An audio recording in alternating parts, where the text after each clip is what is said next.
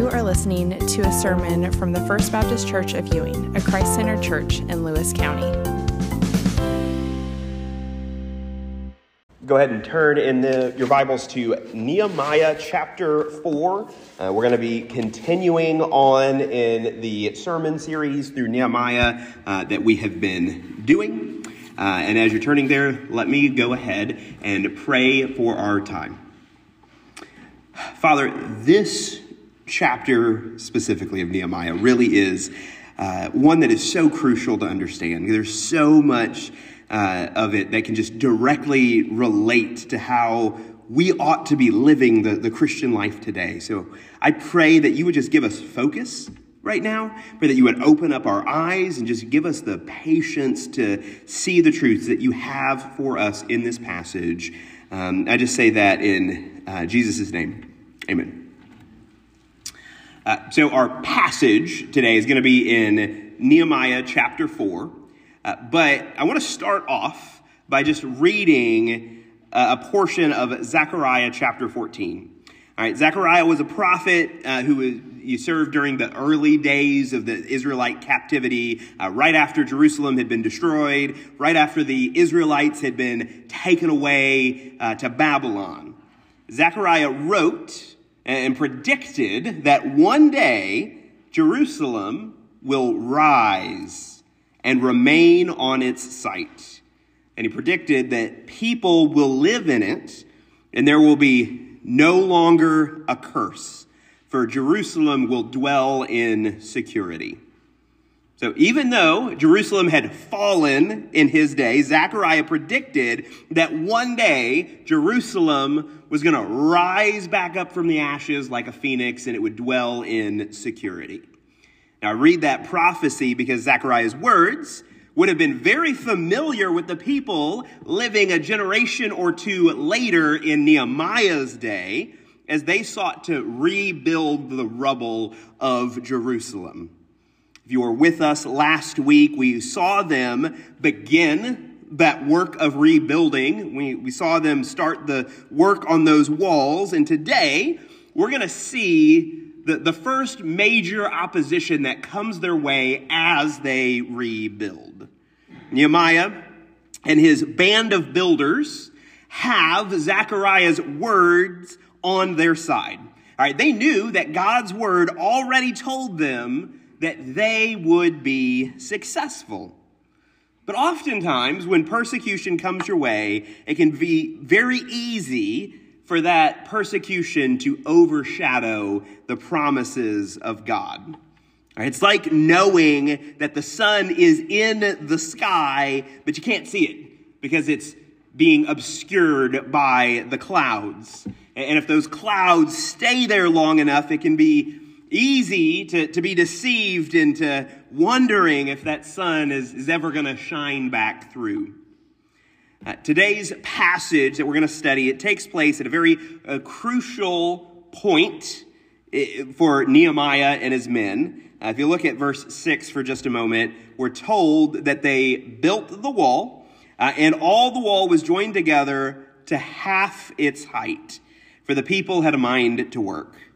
All right, so we saw the start of the wall last week, and now we're at the halfway point. And today we're going to see that the hardest part of anything in life is so often that halfway point. All right, halfway is often the hardest. Because when you begin a new project, you know, there's always that excitement that comes with starting something new. Uh, you're not yet tired or worn out from the work. And when you get closer to the end of that project, when the, the end is near, that's when you start to get a renewed sense of energy because you can finally see that finish line off in the distance and you know all of that hard work is finally going to pay off. But when you're only halfway done with something, you're, you're neither here nor there. You're starting to run out of steam, uh, but there's still an awful lot of work left to do. And so often this is where the enemy chooses to attack. Because he knows that often this is when you are at your weakest. And so as we study this text, we're going to focus on two things. First, on how the enemy attacks, and then we'll look at how you should respond. How the enemy attacks and how you should respond. Uh, and if you want to take some some comfort, uh, know that I'm going to do things a little different than last week. Uh, I'm not going to read all of the text all at once for you. Um, rather, we're going to read the text kind of progressively as we work our way through it. So first, let's take a look at how the enemy attacks. All right, there's two different waves of attacks from the enemy that you see in this passage. So we'll take a look at each. But even before that, it's really important just to make absolutely clear that the enemy will attack. He will attack. It's just a matter of how. Uh, verse 1 tells us that right out of the gate. We're told, now when Sanballat heard that we were building the wall, he was angry and greatly enraged. All right, Sanballat heard the progress that was being made on the wall. And because of that, he became angry and he prepares to attack.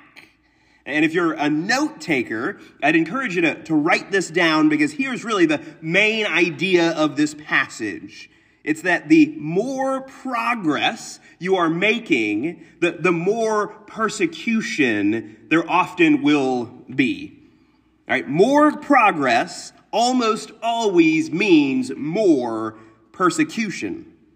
Which is not to say that just because you feel like you're being persecuted, uh, that, that's because you're making spiritual progress. All right, if you're just out there acting like a jerk and people are getting upset with you because of that, all right, well, that's not persecution. Uh, that's just you being a jerk. Uh, so the presence of perceived persecution doesn't mean that you're necessarily making any progress or that you're growing in spiritual maturity. But when you are growing in the faith, when followers of Christ are advancing the work of his kingdom, wherever that does occur, you can guarantee that greater persecution will follow. I think about a church, uh, for example, that has stopped reaching out to the community around them. All right, we've got churches like that all around us. You know, maybe they have a lot of ideas. They, they talk about uh, reaching the community with the gospel a lot, uh, but in reality, they're not actually doing anything. They're not actually inviting others to church. They're not sharing the gospel with others. Uh, they're not trying to disciple new believers. All right, for churches like that, Satan has no need to bring persecution against a congregation like that because that church is already right where he wants them. All right, they are already spiritually incapacitated. They're already out of commission. So there's no point in Satan wasting his energy on them. All right, the enemies of God are not all knowing. Uh, they're not, to use a seminary word, they're not omnipresent beings. They can't be everywhere all at once like God can be. They have limited, finite resources. So, churches and individuals, the kind that they're going to target, are the ones that actually pose a threat. Churches that are being obedient to the Great Commission. Churches that are winning the lost to Christ. So, whenever you individually or whenever we as a church are, are doing those things, are, are doing what is right, then you can bet that we will be under enemy attack. Which means that we need to know exactly how the enemy will attack. So let's see the first wave of Sanballat's assault, starting in verse 2.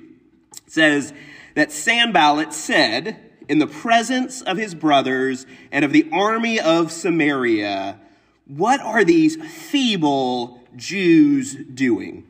Will they restore it for themselves? Will they sacrifice? Will they finish up in a day? Will they revive the stones out of the heaps of rubbish and burned ones at that? Then Tobiah the Ammonite was beside him, and he said, Yes, what they are building, if a fox goes up on it, it will break down their stone wall. So the first attack from the enemy is a verbal assault. And through attacks like it, the enemy will try and discourage you from moving forward.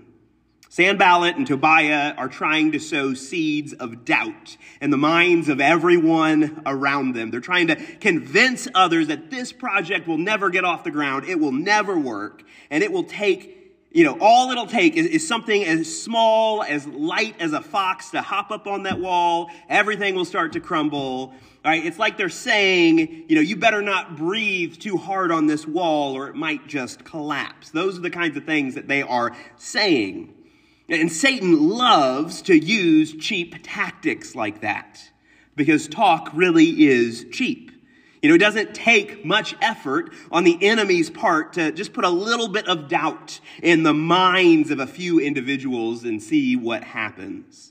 You know, you'd be surprised how much havoc just a single discouraging sentence can make.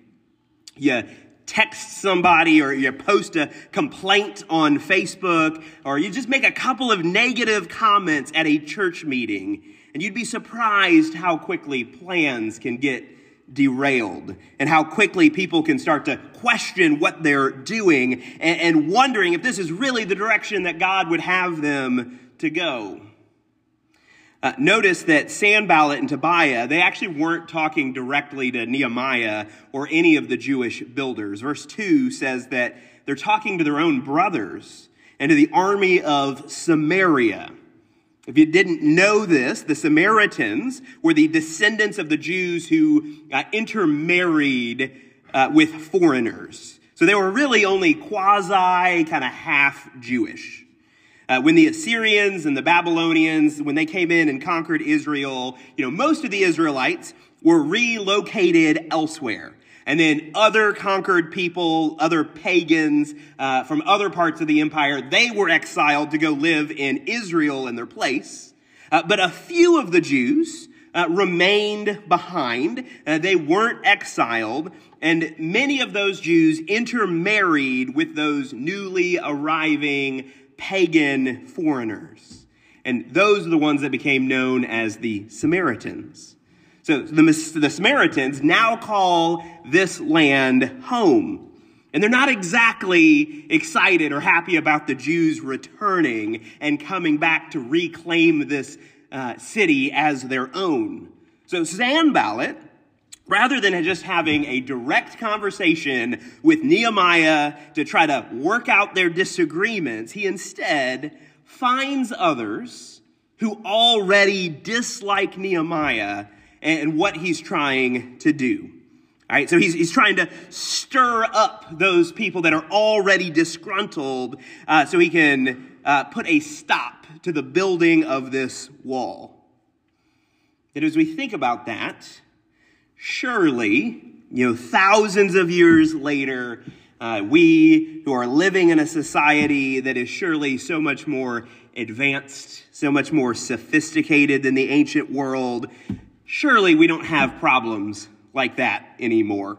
You know, surely we don't still have pot stirrers in our churches today. You know, the kinds of people that instead of speaking directly to the pastor or directly to the deacons or whoever it is that they have a, a disagreement with, you know, those kinds of people that find others who are already disgruntled as well and who together then form a kind of coalition of opposition against whatever the ministry that the congregation is trying to accomplish. Surely that never happens in our own day and age.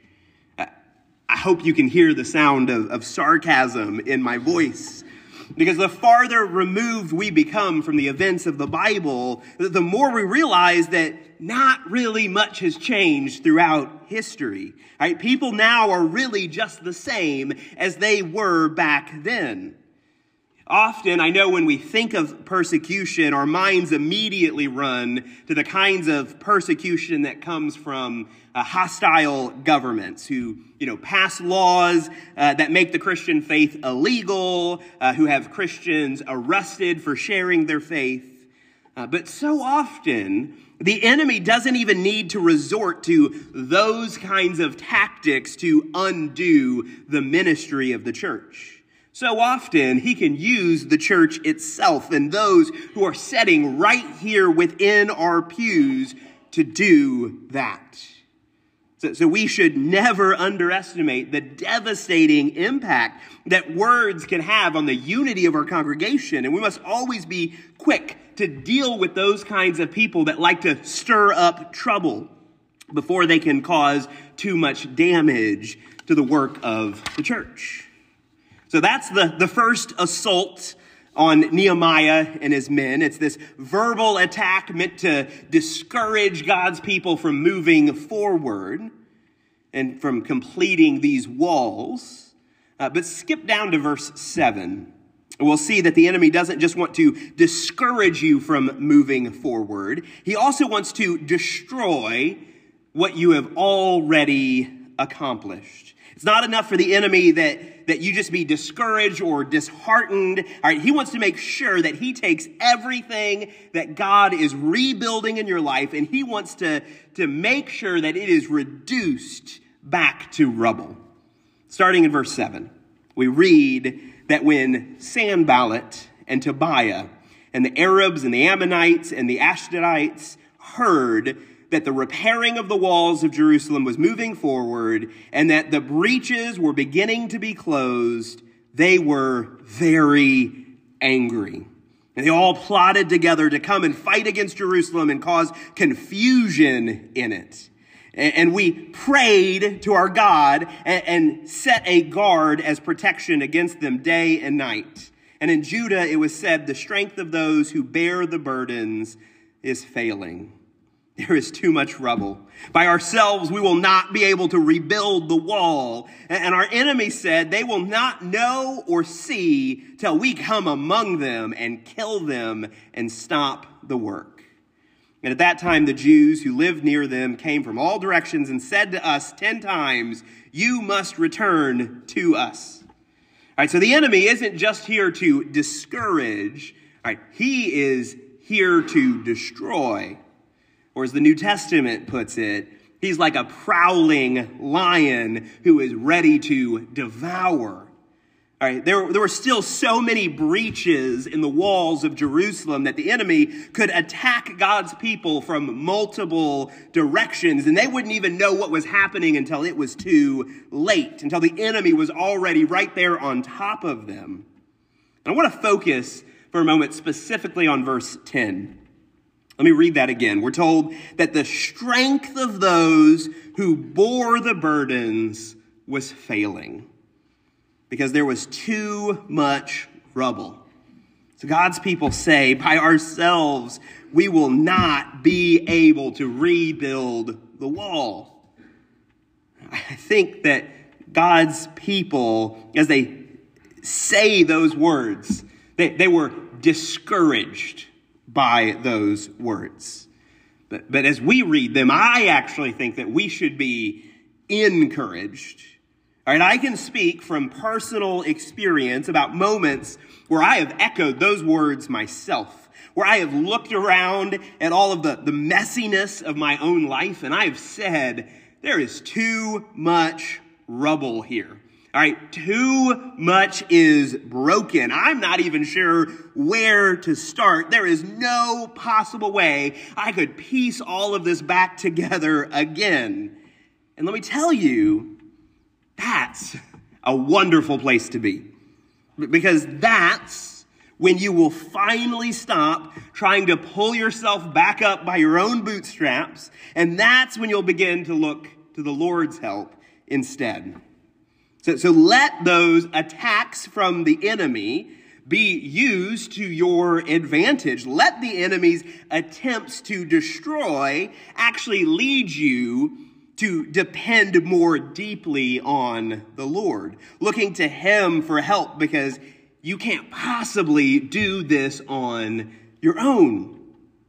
So, so this story, uh, we, have so far we've, we've seen how the enemy will attack. All right, he is going to seek to discourage you from moving forward, and he's going to seek to destroy even that which has already been accomplished. But now let's just spend some time just getting more practical. Let, let's see how we should respond to all of that. We know how the enemy will attack. We have his playbook right here. We can see the tactics that he uses. They have not changed since the days of Nehemiah. So, so let's see how you should respond. At the rest of Nehemiah chapter 4 uh, will actually show you three different ways that you can respond and defend yourself from the enemy. If you look back up to verse 4, you'll see the first way. This is right after Sanballat and Tobiah. Uh, they spoke ill of the Jews in order to try to stir up that opposition against them. All right, this is the, the people of God's response to that. Starting in verse 4, they begin to pray, saying, Hear our God, O our God, for we are despised. Turn back their taunt on their own heads and give them up to be plundered in a land where they are captives. Do not cover their guilt and let not their sin be blotted out from your sight, for they have provoked you to anger in the presence of the builders. So, the first way that they defend themselves while they are under enemy fire is to pray. Before Nehemiah and his men ever even pick up a sword, they understand that the most valuable weapon at their disposal is the ability to talk to God and to ask Him to intervene. But, but so often today, so often we find ourselves doing just the opposite. All right, there are too many situations where our prayers are really just the backup plan. Right, prayer is only what you do when you've exhausted all of your other options. And so you just say, well, all we can do now is pray. But, but prayer was never meant to be plan B or plan C. It was always meant to be plan A. Which is not to say that prayer is the only thing you should ever do. It's not. But it is to say that it is the first thing you should do. Right? The Lord is the single greatest asset that you have access to when it comes to spiritual warfare, when it comes to doing battle with the enemy. So we would be fools not to start by asking for his aid. So, so, prayer is one way to respond to enemy fire and persecution. Uh, but in the first part of verse 6, we see a second way as well, which is to persevere. Look at the first five words of that verse.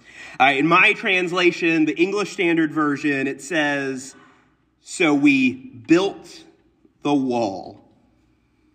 So we built the wall. Sanballat and Tobiah are literally trying to rally the Samaritan troops to fight. And what do Nehemiah and his band of builders do? They build the wall anyway. All right, first they pray, but then they get to work and they persevere through that work. Which again is too often the opposite of how we react today. Too often in churches today, we see opposition as a sign that maybe God has changed his mind. All right, maybe he's not telling us to complete that project that we know he commanded us to start. But, but let me just suggest to you that if God has called you to start something, and it's only halfway done. And now there are some obstacles and uh, some, some struggles that, that have kind of come across your path and it, it seems blocked. Maybe that's not actually a sign that God wants you to abandon what you're doing. Maybe it's a sign that he wants you to persevere and, uh, and see that project through to completion. All right, if every pastor or church member left their congregation when the, they had their first disagreement with others in the church, then every pew and every pulpit across this country would be empty.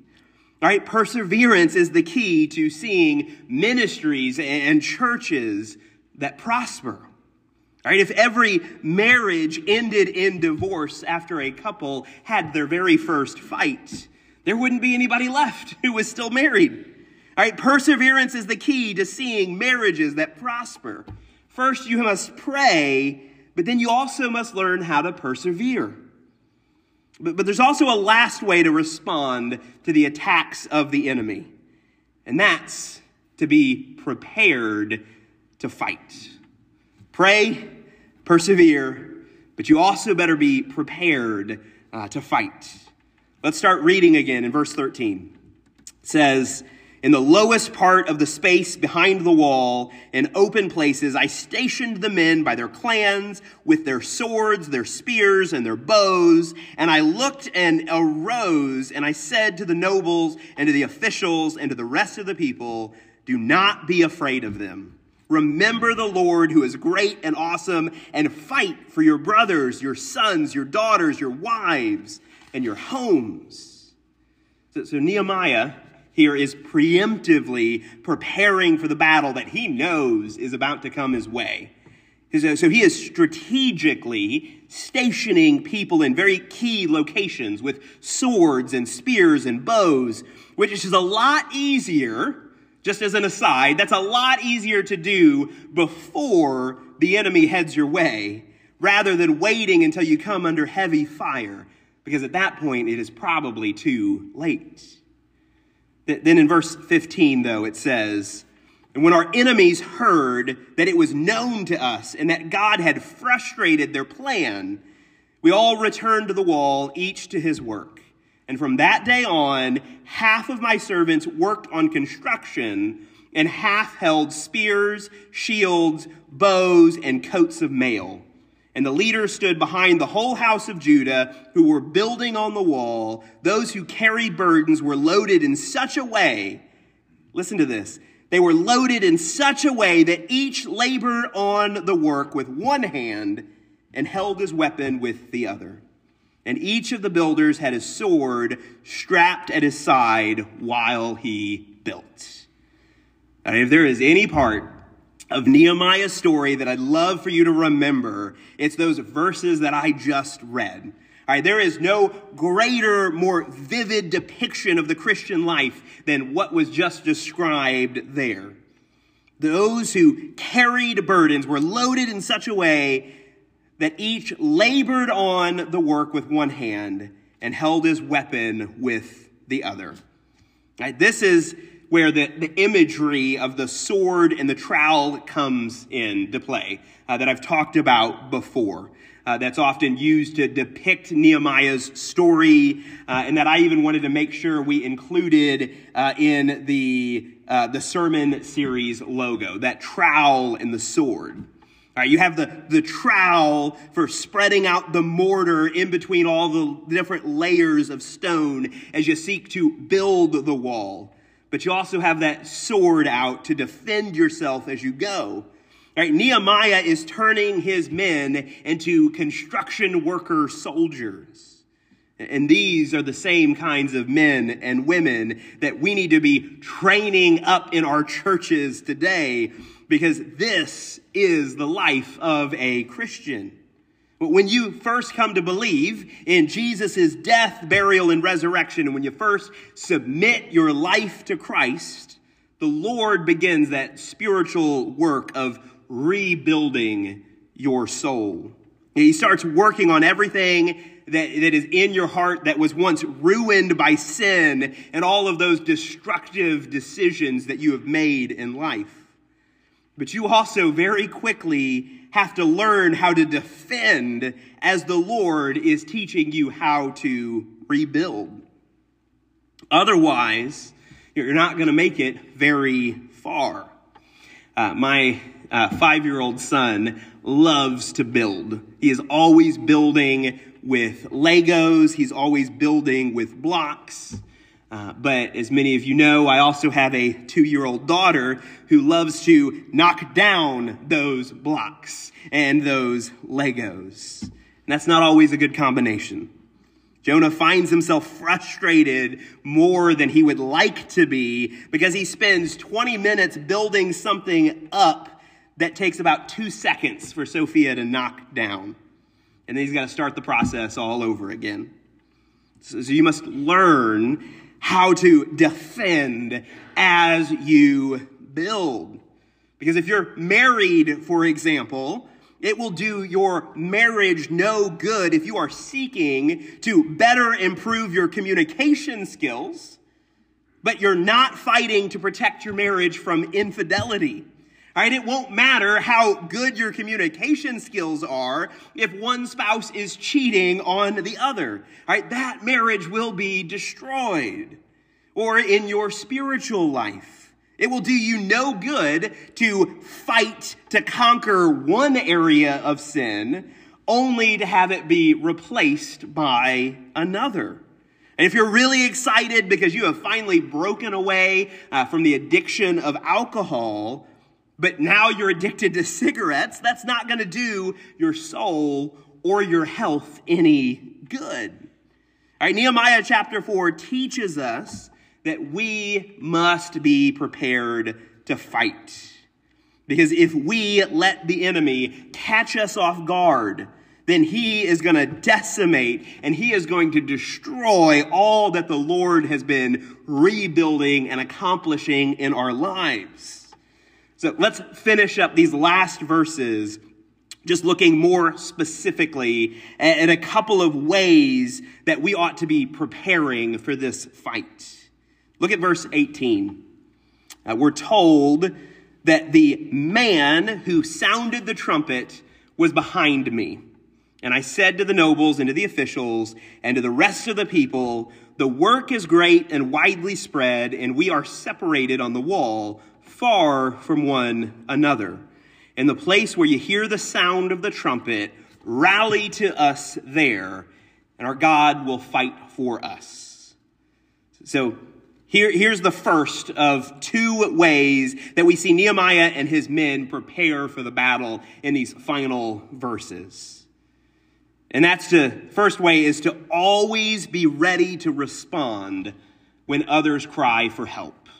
To always be ready to respond when others cry for help this wall is a massive, massive building project. And we saw last week that they weren't just working on a single portion of the wall at a time. That would have taken far too long. So instead, they are working on multiple sections simultaneously. But this means that their forces are spread dangerously thin. They are too far apart from one another.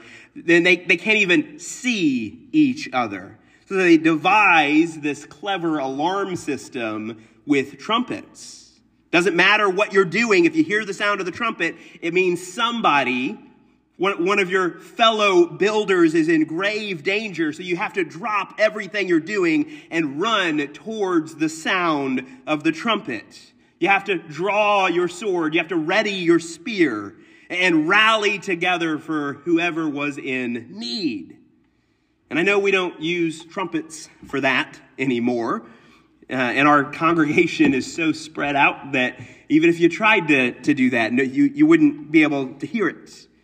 But, but that is a, a good use for our phones, which can come in just as handy when we need to rally our own troops from time to time. When somebody in this congregation is struggling and when they need your help, whether it's a physical struggle or a financial struggle or spiritual attacks from the enemy, we must always seek to do our part to rally others to come to their aid. So, so if you are struggling, then, then let me encourage you, please don't struggle alone. Blow the trumpet, send a text, make a phone call, let others in the congregation know how we can pray for you, how we can love on you, how we can support you during your time of need. So always be ready to respond when others cry for help. But, but there's one last way to prepare for the battle ahead as well. And we read about that in the very last verses of this chapter, uh, where we're told that we must always be on guard. both day and night. Always be ready to respond when others cry for help, but always also be on guard both day and night. Starting in verse 21, we read So we labored at the work, and half of them held the spears from the break of dawn until the stars came out. I also said to the people at that time, Let every man and his servant pass the night within Jerusalem, that they may be a guard for us by day and may labor, uh, or a guard for us by night and may labor by day. So, so neither I, nor my brothers, nor my servants, nor the men of the guard who followed me, none of us took off our clothes, each kept his weapon at his right hand. So, so Nehemiah divided his men in half. And even though all of them carried weapons, we see that half of them focused on the building, while the other half focused on keeping an eye out for the enemy. And, and these men who were on guard duty, they, they were on guard duty from the break of dawn until the stars came out. And then, as if that wasn't enough, all the men then had to sleep in Jerusalem where they had been at work. It's not like working a long, hard day at a construction site, but then you get to go home, then you get to take a shower, uh, then you get to slip into a comfy bed. Uh, that's not what was going on here. If they had left their places on the walls, if they had left the city to go back home, the enemy could have slipped in under the cover of darkness to destroy all the progress that they had made. So these men had to commit themselves to eat and to sleep and to live on the job site until all of the construction was complete.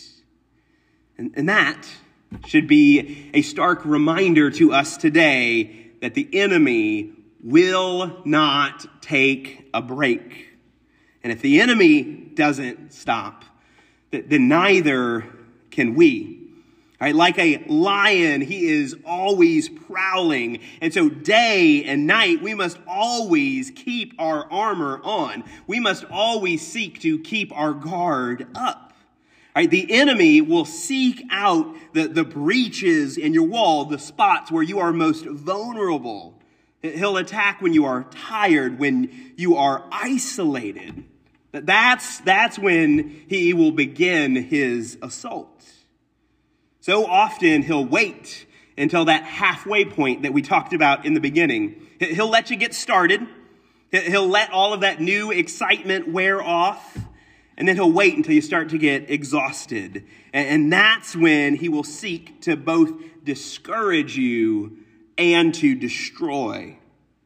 So, as a church, and in our own lives, as we seek spiritual maturity, as we seek to make spiritual progress, let's remember that more progress almost always means more persecution. But, but let us also pray that the Lord would give us strength to persevere through that persecution as well. Let me pray. Father, may, may we just take the truths of this passage to heart. Uh, may you just equip our lives with both trowels and swords, Father. May we continue to seek the advancement of your kingdom, all while seeking to defend what you have already accomplished for your kingdom in our lives as well. I just ask all of this in Jesus' holy, uh, precious name. Amen.